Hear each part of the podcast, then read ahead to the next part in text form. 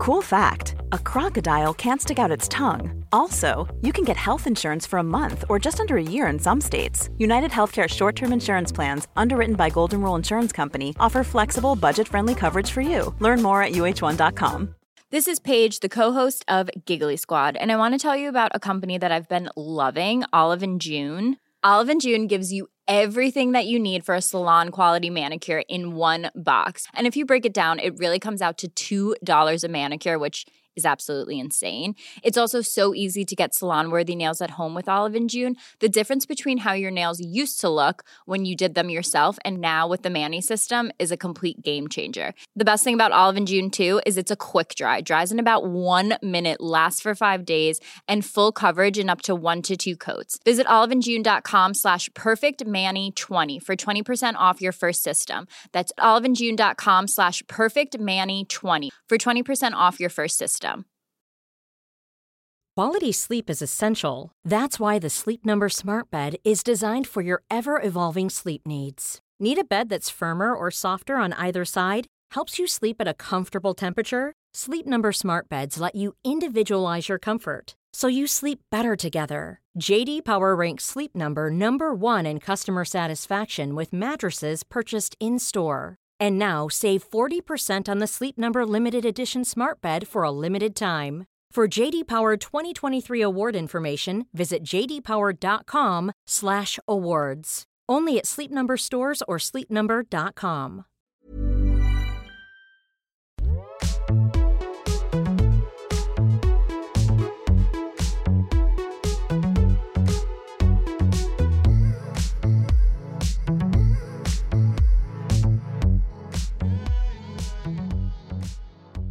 Welcome to After Work Drinks, the weekly catch up between best friends and magazine editors Isabel Truman and Grace O'Neill that you get to join in on. Lucky you. Lucky you guys. I just spilled my wine everywhere. Hello, professional surfer, the new. Who's the surfer? California girl. Kelly. Slater. Yep. Yesterday I went to the beach and went boogie boarding, and it was the funniest time of my entire life because my friend, we were swimming, and there were obviously like kids boogie boarding everywhere, but it looked so fun because the waves were massive. And my friend went and bought us two $15 boogie boards from the convenience store down the road with dolphins all over them. And then we boogie boarded for hours. it was so fun, but I got like pummeled by the waves. I actually thought I was going to die. So Yeah, I was. sport. It's quite um brave of you because my experiences, like surfing, boarding of any kind, have been terrifying, and I just won't do it anymore. It was us with 10 year olds, but I was laughing so Yeah. hard that I couldn't breathe. And then so people on the beach were, or people who were in the waves with their kids were taking notice of us and like laughing along with us every time we caught a wave. And we had this whole community of people That's really nice. cheering us on. So now I'm a surfer. Well done. I'm proud of you. Can join join a hill on the out on the surf. Oh, that's right. Two surf stories in two weeks. Look at me. How are you? I'm okay. So it's been it's just so funny the um double lives that we're leading at the moment because I'm like, how are you? And you're like, amazing doing this, and then it's like, how are you? And I'm like, oh, sad. No. So we just had a little, well, a big chat about um, sickness, sick parents, how I've been, and why I haven't been great. But it's it's gets pretty heavy, so we're going to move it to the end of the podcast, so you can just enjoy some enjoyable content until the end, and then you can listen to our heavy discussion about illness, death, hospitals, COVID. Um, but even just like grief and grieving and why people don't talk about something that's happened to so many people around them. Like we're basically we talked about how Grace's mum has been sick recently and my dad was sick, but it's like the one thing we'd never talked about in our relationship ever, which is so weird because we talk about everything. But now we're gonna leave that to the end because um, there is some light-hearted banter we want to talk about, including but not limited to the fact that I found a very hot man named Thomas Do- Doherty. I'm gonna Google his face. This reminds me of like you know all those memes that are like um when you think a guy's hot and then you send him to the group chat. Like a guy you're dating. Oh yeah, I'm not even worried because he's so hot. But now I've googled it. And I'm like, you I'm not even phased. It's like when you're. It's like He when you start like a- seeing. Some, He looks like a beautiful woman. It's like when you start seeing someone and then they're like, "Show me a photo," and you're like, "Why?" Yeah, that's Like, what I mean. You're like, he's so hot, and then they're like, oh my god, send me a picture, and then you're like, no. There's no good photos. he doesn't like. He doesn't use Instagram. Okay. this guy. So I've been watching High Fidelity, which is Zoe Kravitz's show, which got cancelled after one season, and then she just called out Hulu about the lack of diversity, and it's been this whole thing. But I was watching it, and he came on, and he was ridiculously good looking. So then I googled him and went on his Instagram, and he has like five million Instagram fans because he's um, a Disney kid. Ah. He's just a generation below me. I was like, he looks a bit young, but that's okay. I think he's 25 or something. So, how is High Fidelity? Because I've read, I've read the book. And Oh, the yep. book is, is obviously about a white man, so they've flick, switched it up for the show. Who's the book by? Nick Hornby. Oh, I've read it as well. Yeah, it's like one of those books that's in every single op shop because I, I Yes. think it had a big moment in 04 or something, and now it sits Yeah. with um, Eat, Pray, Love. So the the show is great. I love Zoe Kravitz so much. Um, but I can kind of so it's that it's that kind of thing where she speaks to the camera, but it kind of doesn't work as well in this context. But then when she's not speaking to the camera and it's just like a normal show, it's really good, I think. And then also the other thing is it just doesn't seem as believable that Zoe Kravitz is kind of pining after all of these guys that dumped her because she's literally exactly like herself in the show. She's super, super cool. She wears her own clothes. She's self-styled, so everything she's wearing is it literally looks like you're watching Zoe Kravitz. Then they turn her into this woman who is kind of pining after these guys who don't like her and it just doesn't fit. This is what I wondered when I saw the show announced. I haven't watched it because the movie version was with John Cusack, who's not a super good-looking guy. He's he really mirrored what the book was meant to be, which was meant to be a kind of not middle-aged, but like a guy in his 30s who's a bit of a I don't know what the word is not a not a soft boy but those guys who are like my music tastes better than yours and I have really good taste in movies and like, he was meant to be that kind of guy like a bit of a dickhead who has pushed all these girlfriends away because he has these ridiculously high standards that even he doesn't meet. And then he realizes that he's been an asshole and goes back around. And I just couldn't see that happening with Zoe Kravitz because no man would dump Zoe Kravitz Yeah. do you know what I mean? It's it's it's not meant to be a super cool, super slick, awesome, hot girl. It's meant to be a kind of embarrassing dude that was lucky to get the girls he had in the first place, Yeah, no, that's not the case. She's really, really cool. which is fine. Just cha- just change the story a bit. I don't know. Yeah, yeah. I am. I, I'll. It's the kind of show that I'll just put on in the background. Um, but I feel like it could have gotten a second season because it could have gotten better for sure. On to my favorite story of the day. Kellyanne Conway, who you probably know her name because she works for Trump and has been quite vocal in her defense of his batshit crazy ideas and speeches and energy. She announced that she was quitting her job at the White House. Um, and then a couple of minutes later, her husband George also announced he's quitting his job and he doesn't work for Trump, but he's also a Republican and works in politics. And the reason that people think that they quit their jobs is because their daughter, Claudia, who's 15 years old, is like this massive star on TikTok and she's really vocally anti Trump and posts these incredible TikTok videos of slamming Trump and she's super left wing and she asked Alexandria Ocasio Cortez to adopt her and has been really vocal in the fact that she opposes her parents' views and hates that her mum was going to speak at the Republican convention and everything. So she's a bloody legend. She's incredible. Um, I'm so happy that you alerted me to this little amazing human. She's trying to get emancipated from her parents, but she says that that's not because um, of their jobs, although that's part of it. And then people were praising her dad, George Conway, because he's a never Trump Republican. And she tweeted, As for my dad, politically we agree on absolutely nothing. We both just happen to have common sense when it comes to our current president. Stop standing him. so good. And she goes, My mother. So her mum is the woman who coined alternative facts as a phrase. She's the person who said that Trump lying about the size of his inauguration um, videos were alternative facts. So, very instrumental, terrible person in the Trump campaign. And she tweeted, My mother's job ruined my life to begin with. Heartbreaking that she can continue to go down that path after years of watching her own children suffer. Selfish. It's all about money and fame, ladies and gentlemen. And now her mum's quit. Yeah, she's a fucking legend. And the stuff she puts on TikTok is so funny. So Trump will post a tweet about like COVID or something and go open the schools and then she'll tweet back, You're a fucking idiot and then do um the fingers at him.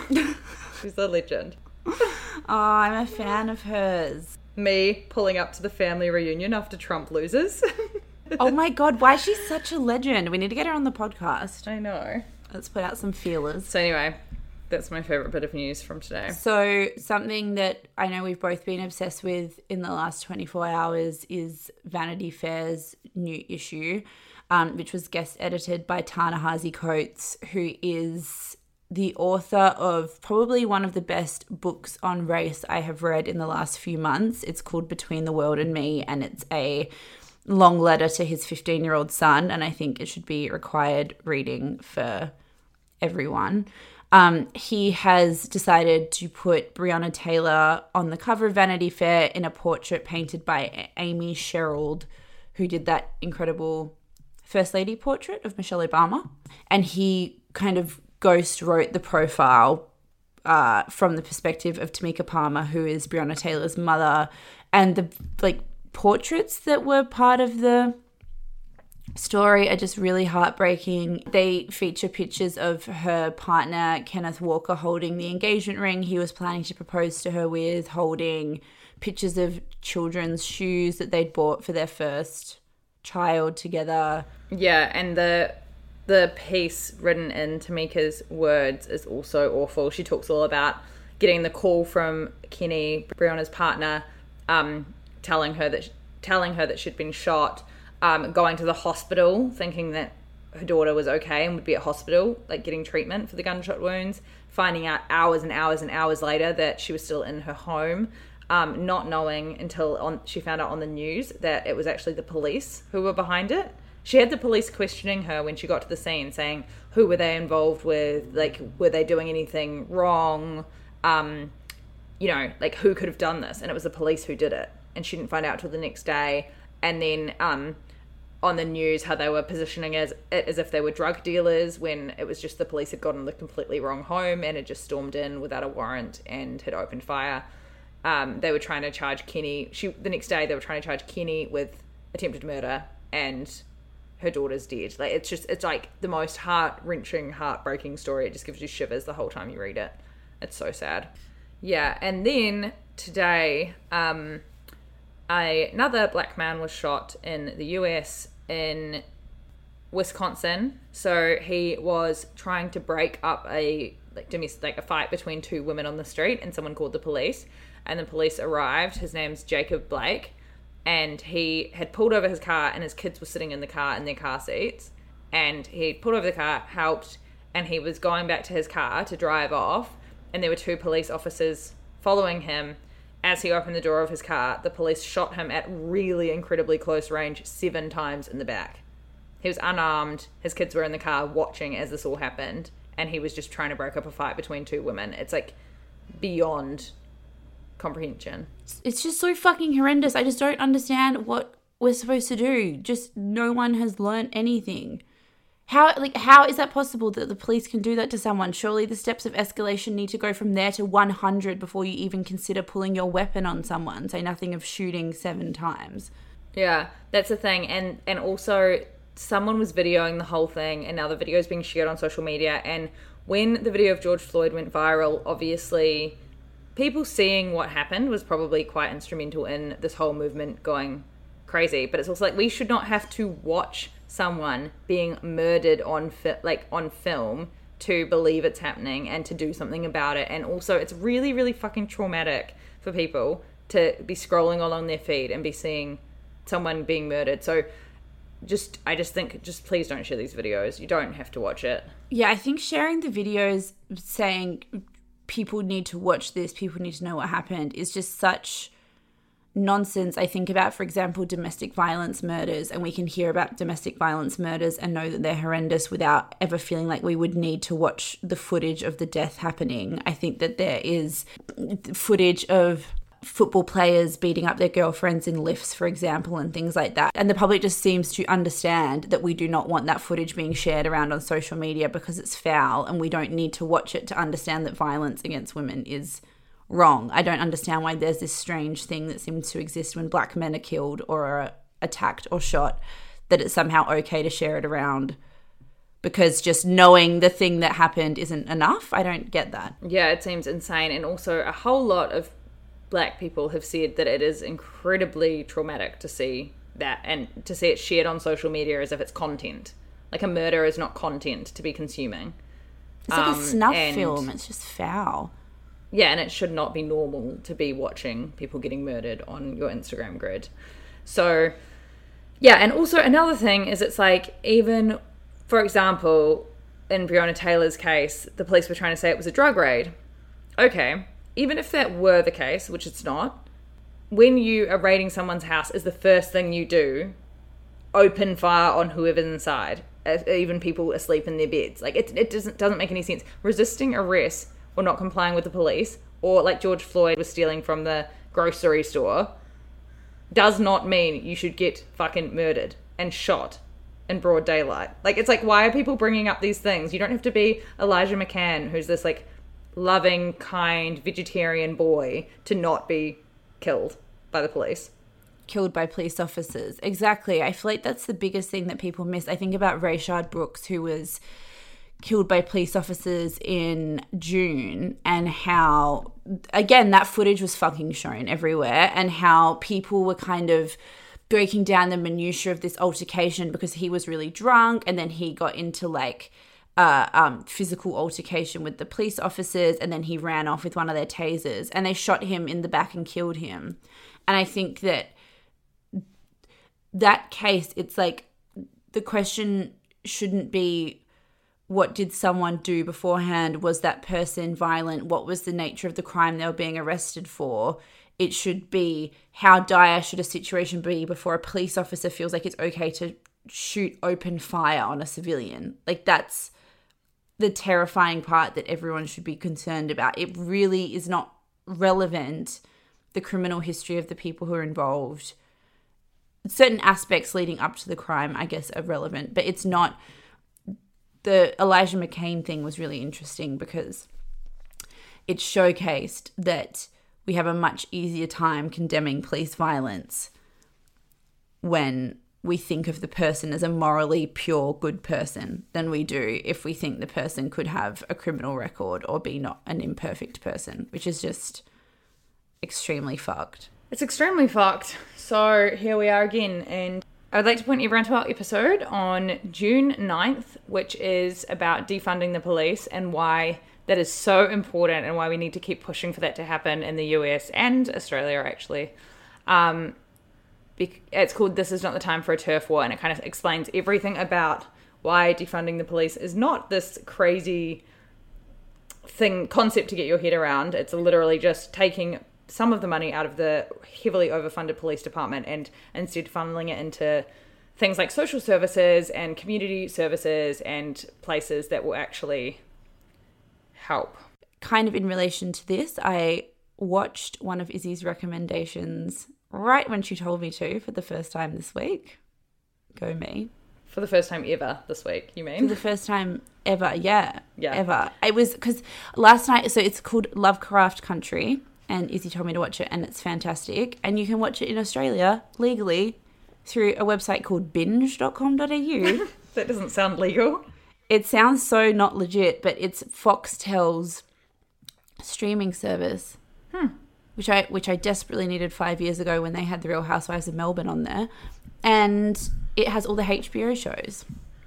Oh, amazing. That's so good. Mm. So, yeah, Lovecraft Country started last week. The first episode came out last week. The second episode is out now, and I think I'm watching it tonight, actually. It stars Jurnee Smollett, who's a bit of a legend. She was in um, the latest Birds of Prey Suicide Squad movie. Ah. She's so great in this. I feel like it's Yeah, going to make her so a massive star. Yeah. and Jonathan Majors and Courtney B. Vance, who I don't know who they are, but they are fucking great actors. Courtney B. Vance was um, Johnnie Cochran in The People versus OJ. Ah. He was like the best part of that whole series. Yeah. And he's married to Angela Bassett, which just means he's a badass. Yeah, Jonathan Majors is very hot, if I do say so myself.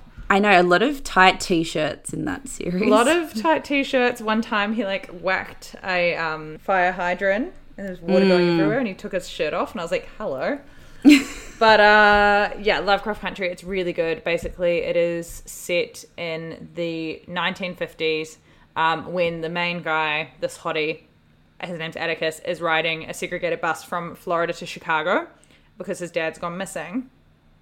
And when he's in Chicago, so it's still and it's very very heavily race related this show um and it's still in there's still segregation. The south is still really incredibly racist. I mean obviously all of america but the south's really bad. And they start driving south to try and find where his dad has gone this these three characters. And um, they drive through sundown towns which i had no idea even existed. Did you know that No, I didn't know it was actually a thing. Yeah. Yeah, it's a, it's real. So there were full towns in America where if you were caught driving through, if you were black and you were caught there past sundown, they would kill you. It's so fucked. It's crazy. I googled it afterwards. I was like, surely this isn't real. And then they, and then it's kind of a little bit like Stranger Things esque towards the end of episode one. Yeah, so it's a, it's a sci-fi slash horror type of thing. It's so H.P. Lovecraft wrote a whole bunch of sci-fi pulp fiction novels in the 20s at some point in his life and he was a horrible horrible racist Yeah. and the book and the show is kind of referencing that while also taking inspiration from his work and um, it's produced by jordan peele who did get out and us so there's obviously this element of using like the horror genre to make really powerful statements about race in America. And the thing that's really incredible when you watch the first episode is that there's literally supernatural monsters trying to kill people and they're not as bad as the racist white cops. Yeah. like you hate the, the racist white cops the most. And it, it it really is horror is the best way to explore the experience of race in America because it's a fucking horror story. Like the sundown town thing. What like that in itself is worse than any horror writer could write a story about. It's just so awful. So it's just yeah, it's a really fucking clever show. I feel like it's going to be really big. I think you're right. Yeah, and there was a really amazing piece by Zeba Blay in the Huffington Post writing about how kind of now since these all these all the anti-racist process that there's been this period um, in which kind of problematic pop, pop cultural artifacts have been redacted. So like the blackface episodes of shows like 30 Rock and Community and Scrubs have been removed from script from streaming, um, and you know food brands have said that they're removing their smiling black mascot and a lot of white people who play black characters on um, cartoons have said that they are not going to do the roles anymore and that it should be black voice actors who play these parts. But then she's kind of saying that you can't truly reckon with the past through erasure or you can but that lovecraft country offers a more productive version of reckoning and a like a better way of learning because you're actually seeing these things that people want people want you to not know that there were sundown towns for real in the US like 60 years ago. People want you to forget that there were literally um, zoos with black children in them that people would pay to come and look at the kids. Like it's people want you to forget that history, and I think it's so great having these shows that actually portrays it, and and it's not like a light-hearted way, but it's and you're watching a fictional TV show and you're still learning so much about the past and how fucked it is. Yeah, and like taking H.P. Lovecraft, whether he was a racist piece of shit or not, which he was, his work has been so influential in the science fiction genre that you can't you can't remove it from existing just because he was a horrible person. So because this is what we always talk about where we, we say, what do you do when a really flawed human, a really terrible human creates really influential art?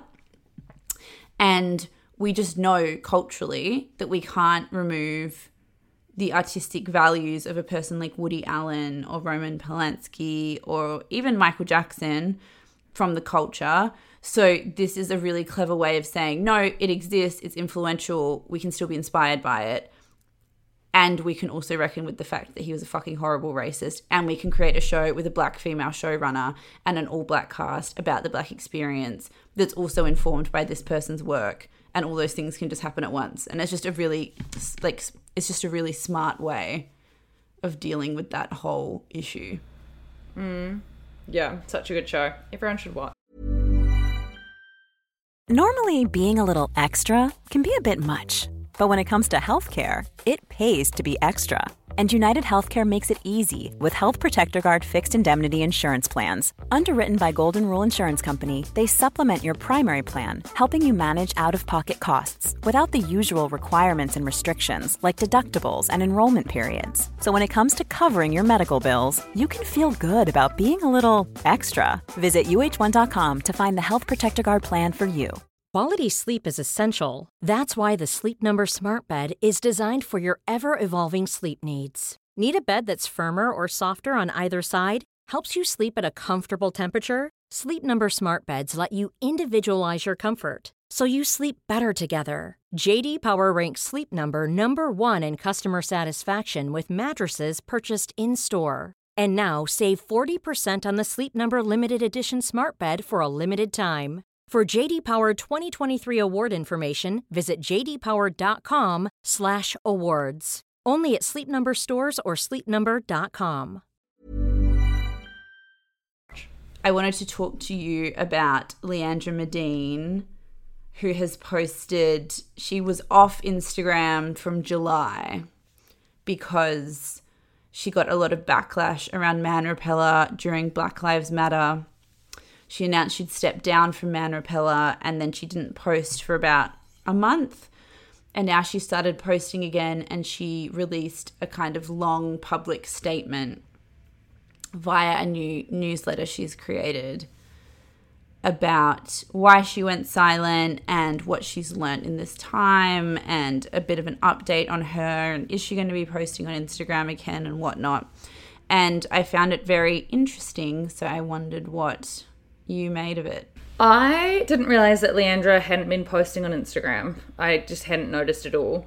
And then I, so I knew she'd step back from Man Repeller because for anyone who's not across it, basically when COVID hit, Man Repeller let go a bunch of employees, but including Crystal Anderson, um, one of their like what is it most esteemed black employees, who was quite a big face of Man Repeller. And when she was let go, everyone was kind of questioning why that was, why she hadn't really been communicated properly with. And she kind of came out saying that her experiences at Man Repeller were less than ideal and that a lot of black employees then came forward or black people of color um, and minority groups came forward saying that they had the same experiences. So Leandra stepped back and from her role completely and then this kind of blog post that she's randomly posted on a new website, I think, um, is her kind of coming out and saying, This is why I went silent. I'm returning to things and explaining herself. And I don't know. I kind of just felt like it was a bit meh. It was just very me, me, me, me, me, me where she basically said, you know, I created Man Repeller and I was so excited that Man Repeller was such, such a success and I didn't know how to divorce my own idea of ambition and success from Man Repeller's success and I put too much of myself into Man Repeller and I wasn't a great leader and I spoke to lots of people and they told me and now I understand that I wasn't a great leader but I'm still going to work for Man Repeller sort of. And it, it was just it didn't feel like the words of someone who's had a profound understanding of race and privilege and how they buy into that. It felt like someone who had spent a lot of time thinking about themselves and what they wanted to do with their lives and how their life looked after Man Repeller and who was navigating that and who was navigating why they wanted to post on social media and how they wanted to work with Man Repeller and why they wanted to do what they do and who they are and what's it was like her personal journey into her own Yeah. discovery. You know, like it was uh, Yeah, th- and she was even yeah. explaining things like being like, I've had heaps of messages from people saying that they miss my content and that they liked my content. I'm like, what? If what? it just seems like a random thing to bring up right now and i just think that that's really not what the point of her comeback announcement should have been from my personal perspective because i think if Man Repeller is a major power player in american new media you have an obligation to discuss with transparency why your company wasn't inclusive, what mistakes were made along the way, how you're remedying those mistakes, and why it's important to remedy those mistakes in a way that doesn't center yourself in the narrative. And I just think, unless she'd done that already and done that well, there wasn't really room to do something about how she felt being told that she was a shit boss. And then she was like, I have been doing anti-racist work, but that now is not the time or place to discuss that. I was like, when is? if it's not I think now. it is. It's it's funny. It's like how when Emma Watson um posted on Instagram during Black Lives Matter because she'd posted like nothing about it and then posted a screenshot from a British Vogue article that said something along the lines of we need yeah. to we need to stop taking an attitude of pics or it didn't happen in activism that you don't have to share every single thing that you're doing on social media for it to be valid. But that article was written by a black writer who I think was was No, who literally was like in the article, she was speaking to black people.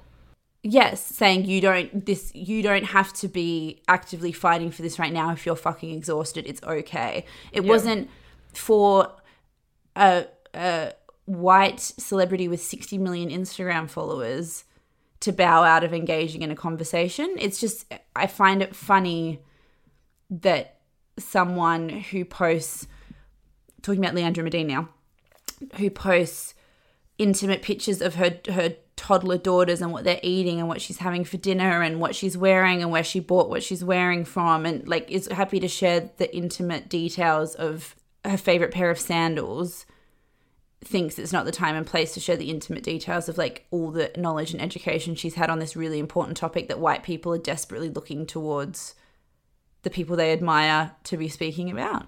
I know. And black people are looking to their employer or former employ- employer to make a change that she said she's making. Yeah, it's a funny one. It's also been interesting watching as brands kind of recover from this period. Glossier, I didn't even realize had been brought down as well. oh, I didn't know that. Yeah, Emily Weiss released a huge statement about it, and there's been uh, another Instagram account like about anti Glossier stuff. And actually, I've been doing some thinking about the Wing and Glossier, and obviously, I think that any serious allegations of racism or discrimination or anything need to obviously be taken seriously.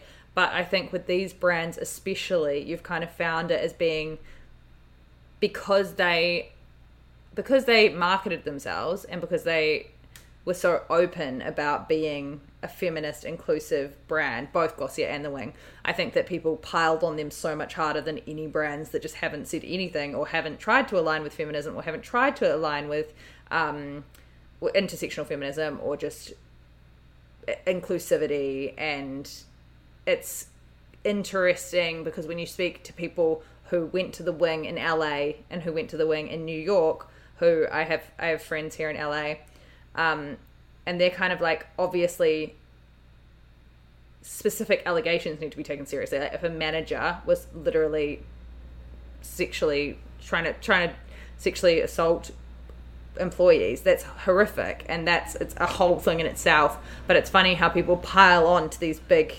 places who are just trying to do good for the most part Like they're actually trying and they might be failing and they might be like tripping up along the way, but it's like it's funny how we tear down like people who are trying way worse than people who just don't even give a shit and, and just don't say anything. It's like it's, it's so much easier to not say anything. Yes, I agree. I feel I feel as if we have created on the internet a culture where if you try and don't get it right, you are eviscerated in a way that you just don't get if you don't try at all. And I think it's Yeah. been really evident with the nature of um say Instagram influencers or Instagram models or um mummy bloggers or or palatable white blonde women who do not engage in anything political, who do not try, who act entirely in their own financial self-interest, who do not use a giant platform to promote anything that uh, could be positive or helpful for the world, who say this is this is literally just exists for me to get likes and make money and that's it. Like that has this level of respect online where people never have a go at you or give you shit or say anything. Whereas if you're someone who's trying messily, clumsily, humanly trying to navigate your way through doing something good with the power and influence you have, it just seems like those are the people that are the subject of horrible teardowns. And I think mm. people just need to be really careful with how they respond to that. It's not about saying that people shouldn't be held accountable.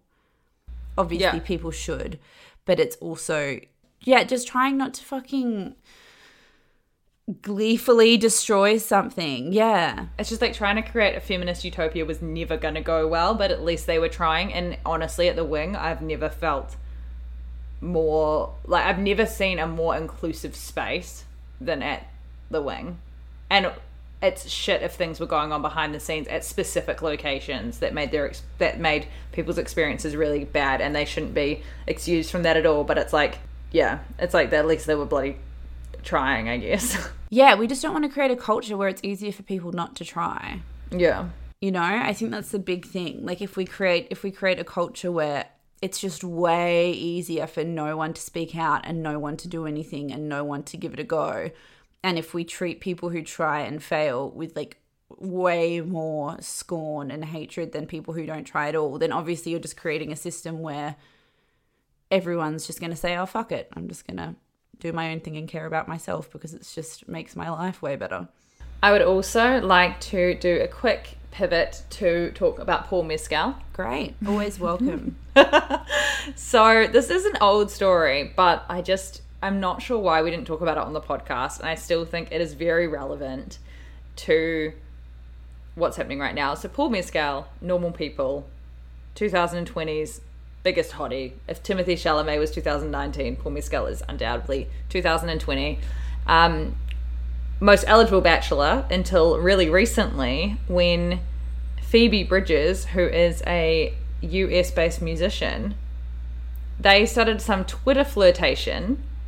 And then she full on flew to Dublin, Ireland, in the middle of a pandemic to meet up with Paul Mescal. They had to quarantine Uh-huh. together for two weeks. And who wouldn't? Who wouldn't? Who wouldn't fly through a pandemic? The funniest a, a story. pandemic plague. So I was listening to it on Who Weekly, and they were chatting about it. They had a whole segment about how she'd been spotted in Ireland with him, um, and then they would have obviously had to quarantine for two weeks together, and that was the first time they'd ever met. That's amazing. It's wild. And I didn't know who Phoebe Bridgers was. I googled her after, and she's actually like seems really fucking cool.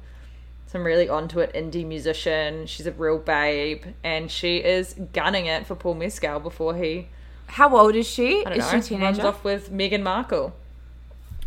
No, because he's he's like twenty six, right? I think everyone's like so much. young- I have um, um I have age dysmorphia. Uh he's twenty four. Oh wow. Phoebe Bridgers is twenty six, and he's twenty four. But I wish he was going out with. I wish he was going out with Daisy. Oh, Mescal recently joined the celebrity dating app Raya. he? Bloody hell! Someone else we know is on the celebrity dating app Raya. I'm actually not. I cancelled it because it was fucking it's like money, and also there's just shit dumb people on it. Apart from I went on it because for a bit of background, our friend Jake gave me a friend pass for it when we were really drunk one night because Lewis Hamilton's on there, and I love Lewis Hamilton because he's a vegetarian, climate loving bay. And this was months and months ago. So I signed up and I saw Lewis Hamilton on it, and I swiped yes, and obviously he didn't swipe yes for me. So then I cancelled it. It's gone, but I didn't know Paul He's Mescal lost. was on it till Phoebe Bridgers. Yeah, reactivate for Paul Mescal. Or is it too late? Phoebe Bridgers has already gotten in there. God, she's such a clever little cookie. My hat goes off to her. I'm, I want to hear like more quarantine romance stories. Please DM us if you have any Yeah, personal. personal. Yeah, it doesn't have to be a celebrity one, just a personal story. Yeah. Cute. Love them. Cool. Okay, well, we might like now slot in our depresso chat that we told you about before. Yeah. Here it is. Love that. Grab the tissue. Right. How are you? I'm okay. So it's been it's just so funny the um double lives that we're leading at the moment because I'm like, how are you? And you're like, amazing doing this, and then it's like, how are you? And I'm like, oh, sad. I know. My mum, as you may know, has been in hospital for quite a while. So I flew back from the UK because she needed to get brain surgery. Um, and it seemed as if it was all going okay. And then she got a really severe infection and ended up back in hospital with a brain infection and had to have another surgery and then was in the ICU for ages. And now she's back in hospital a third time. And it's just really, um, it's just a really stressful, obviously, experience. And it's really compounded by COVID because uh, I'm away from England. I'm away from my partner, Zach. It's been two months now.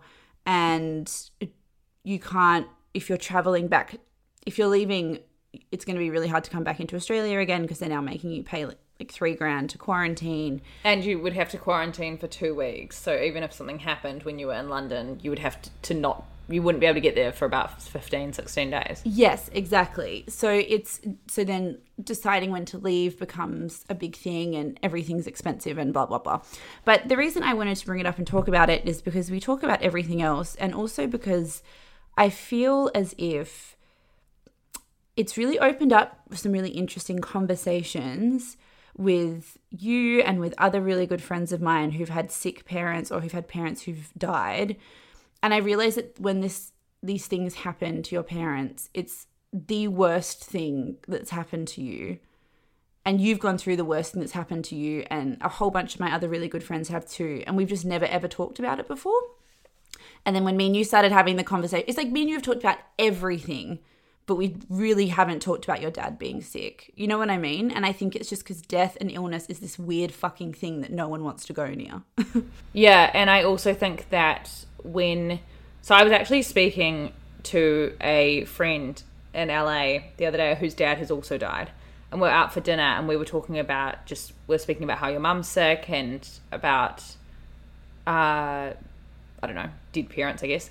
And she was like, the reason we don't, you, the reason you don't ever bring it up, even though it's the biggest thing that's going on with your life, even though for years afterwards it's all you can think about and you're crying all the time and you're up and down and you feel crazy, is because no one else really, unless they've been through it, no one else understands. Like you, you actually can't explain it to someone. So it's hard to you just won't- don't bother and also because it's such a downer like you're literally just saying i feel really sad about something and everyone's like oh okay well and if you haven't been through it you just don't even know what to say to make it any better Yeah, and you and people don't want to go near. I remember my um, cousin actually. It was really really awful. Died a year and a half ago, and she had a really young kid and was only thirty, and it was really heartbreaking. And when I saw my auntie and uncle um, in England earlier this year, they were saying that they were so shocked. The wor- the, the not the worst part, but the worst unexpected part of the grief was that a bunch of really really good friends of theirs just didn't show up like didn't call weren't there weren't checking in on them and that they'd bumped into some friends of theirs a year later and they'd really apologize and they were just kind of like we didn't know what to do. And it's this really strange thing that happens with grief where people just get people are so terrified by death and crying and pain and sickness and all of these messed up parts of being a human that they'll just run like the hills to avoid it and then that ends up grief is compounded by the fact that you feel really isolated too because people just don't want to go near the sad person because they think it brings them closer to death. Yeah, it's like people are so worried about saying the wrong thing that they say nothing at all, which is often a lot worse. Or even like I found with when my so family chat. Family so tree. my stepdad My family is so fucked, eh, Grace. I remember when I tried to explain it to you once, and you were like, "Oh my god!" I just It's like that. It's always understand. sunny meme where he's got like the red pen and like the board with all of the photos and the circles connecting to each other. It's actually such a joke. Like Grace was like, "I thought you only had a sister," and I was like, "I have a sister, four brothers, and three step siblings. so there's like ten of us."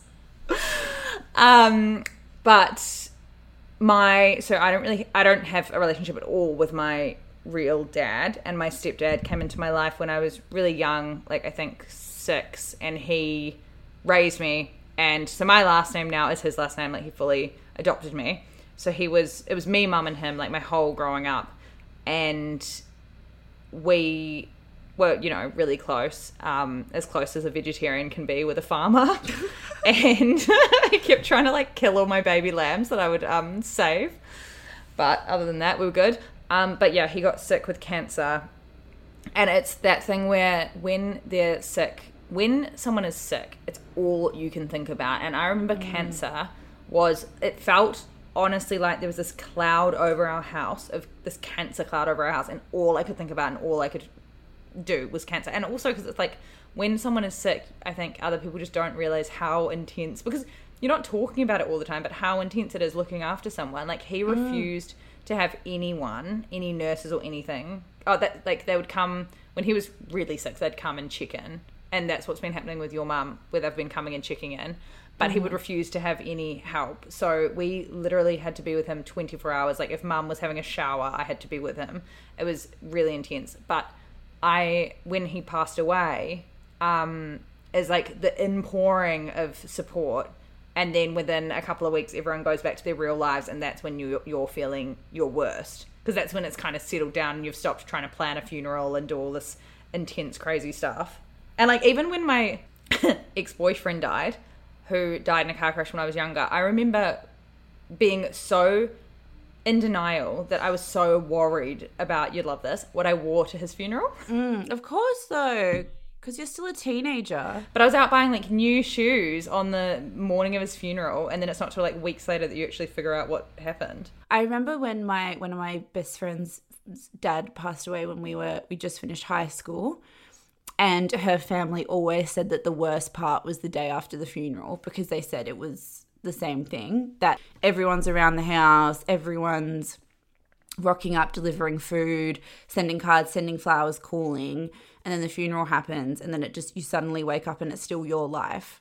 But everyone else who was around the grief can kind of go back to doing what they're doing. And just on the caring thing again, it's it's such a it's such a strange thing because a lot of the time, I mean, different to what it would have been like with your dad, but a lot of the time when I was at hospital, I wasn't doing anything. I was just sitting in a room and for six hours a day or eight hours a day or whatever, just like sitting by the bed and chatting to her and talking to nurses and calling people to update them on her condition and stuff. You're not actually doing anything demanding, but you feel so fucking drained at the end of every day. I just felt incapable of doing anything else. I remember I would go out with really good girlfriends of mine who would take me out for dinner or for a coffee or something, and I just couldn't talk properly. I didn't know how to make conversation. I was being just awkward and clunky and just I, I couldn't and with you, you've been so amazing with the podcast because I think you just understood straight away that I was just gonna be incapable of being on. And it's it's just a really weird thing. And it's a really, I just, for people who have this, I mean, it seems touch wood, like my mum's getting better now and we're through the worst of it. But it's just for people that do this in an ongoing way for months or years. I just, Yeah, well, that was the first time I ever got anxiety. That was when anxiety started for me, and it's never gone away really since. Now it's just a condition I have to manage. But I had never experienced it before until my stepdad got sick, and I started trying to do normal things like going to dinner or going out for drinks or going places where I didn't know the people who were around me. And it was, yeah, crazy. But that's the thing with experiences, which is the one thing that I always, anytime something shit happens to me, as you know, I'm always like, this is a way, this is a new way of me being able to connect with other people, a mm-hmm. new way of me like understanding the world and the people around me and having empathy for people. Because beforehand, like me and you had never talked about this stuff, I know. not in detail. And now it's like, you know, you messaged me yesterday and you were like, the nurses are so fucking shit. They said this, but it's this. And I was like, that the same thing happened with me. They said he was going to be fine. I had to call like an ambulance to the fucking house in front of a nurse who was supposed who wasn't doing her job. Like it's like there's so many intense things that that happen. And then now you understand this whole other Yeah, Shit thing. horrible world. And I think people say that about grief, how once you start grieving, you can see it on other people going down the street. It's this really strange thing. And the other thing I was going to say as well is that um, this might be a bit of a dark turn to take the podcast in very quickly, but you've met my dad. My dad's a real, I don't know if hippie's the word, but he like re- he reads a lot of spiritual books and Uh, knows a lot about religion and he's got a very kind of philosophical view of life and he we should set him up with my mum. oh my god we would be sisters can you imagine Donna loves to read a good aura. She loves Reiki. She meditates every day. i feel like they might she went through a phase when she thought she was a witch. That's yeah, I love this. So he has always instilled in me and my brother what I think sounds to other people like a very morbid relationship with death. So from like a very very young age, he would talk to us about death a lot. When I was 11, if I called him to talk about stuff that was happening at school that I was annoyed about, he'd say, "You could just get hit by a car tomorrow, so like don't even worry about it." Or like, "I could I could drop dead tomorrow. Have you ever thought about that?" Like he would just always talk to us about death and remind us that he was going to die and my mum was going to die and we were going to die and everyone we loved were going to die. And it sounds horrible, but the thinking behind it was that a lot of people a lot of the thing that happens with grief is that people get surprised by death, I think. Because we really live in a culture that shields us from knowing that death is going to happen. And I think then it can become this horrible shock when it does. We don't walk around with this feeling of inevitability that death is going to happen to people that we love.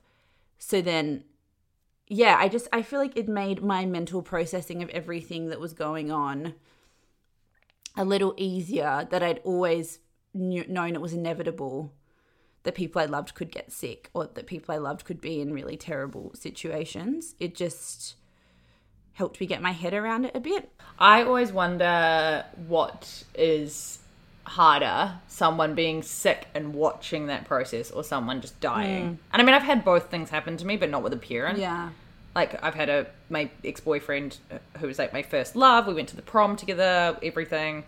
Died in a car crash really suddenly, and that was horrible, but that's also like a different context because I was 19 That would be so traumatic though. Like so compared to like a parent dying. But yeah, I wonder what's worse. I think for me, being able to get my head around it for like six months probably made it a bit easier, but it was still fucked for hmm. like two years. Yeah, the whole thing is just a nightmare. And I remember I used to just to lighten the mood a bit. I remember when he died, I had started a new job and I was like trying to keep going to work every day. And this random Ed Sheeran song would come on the radio, and I don't even listen to Ed Sheeran. I mean, he's fine, but whatever. And this random Ed Sheeran, that photograph song, whatever it is, would come on the radio, and I would just burst into tears every single time. And I was like, why Ed Sheeran? Grief manifests itself in strange ways. I'm, I'm embarrassed and I'm crying. Okay, so that was it. Thank you, everybody. Grace is just learning how to do um, intros, outros, any basically anything that involves her having to say something semi-scripted is honestly like pulling teeth. Pulling teeth. I always left the emotional labor of the intros and outros to Izzy, but we've got to even things up. I left the emotional labor of the research and facts to you, so it's good. Um, please rate, review, and subscribe, everybody. We have been seeing you with your incredible reviews, and it's been making our week and month and year. So thank you very much. Someone actually just posted on our Facebook group today asking how they review from an Android user, and I don't even know what to say. I don't even know the advice. I need to Google it and give it to them ASAP. Did you? I was like, No, I need to. it- I haven't, but I yeah, will. we will. We'll figure it out and tell you. I don't know about androids. I had one for a while. Do you remember? No. had a Samsung. Is that an Android? Yep. Remember, I threw my Anyway. ex-boyfriend's Samsung into the shower when I was angry, and it broke. Yes.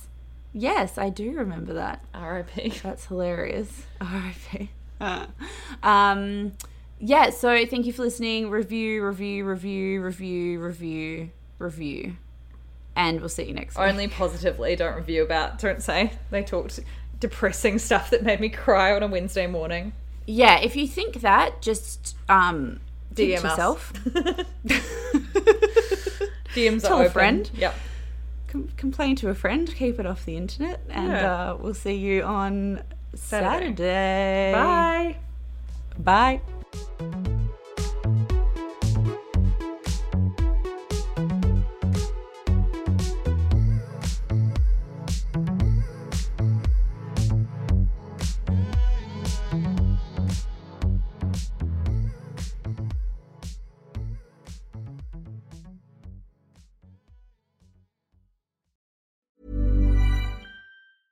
A lot can happen in three years, like a chatbot may be your new best friend. But what won't change? Needing health insurance. United Healthcare Tri Term Medical Plans, underwritten by Golden Rule Insurance Company, offer flexible, budget friendly coverage that lasts nearly three years in some states. Learn more at uhone.com. Planning for your next trip?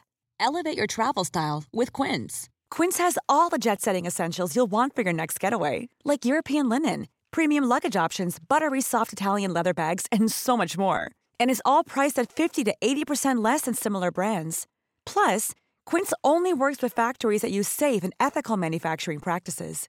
Pack your bags with high-quality essentials you'll be wearing for vacations to come with Quince. Go to quince.com slash pack for free shipping and 365-day returns.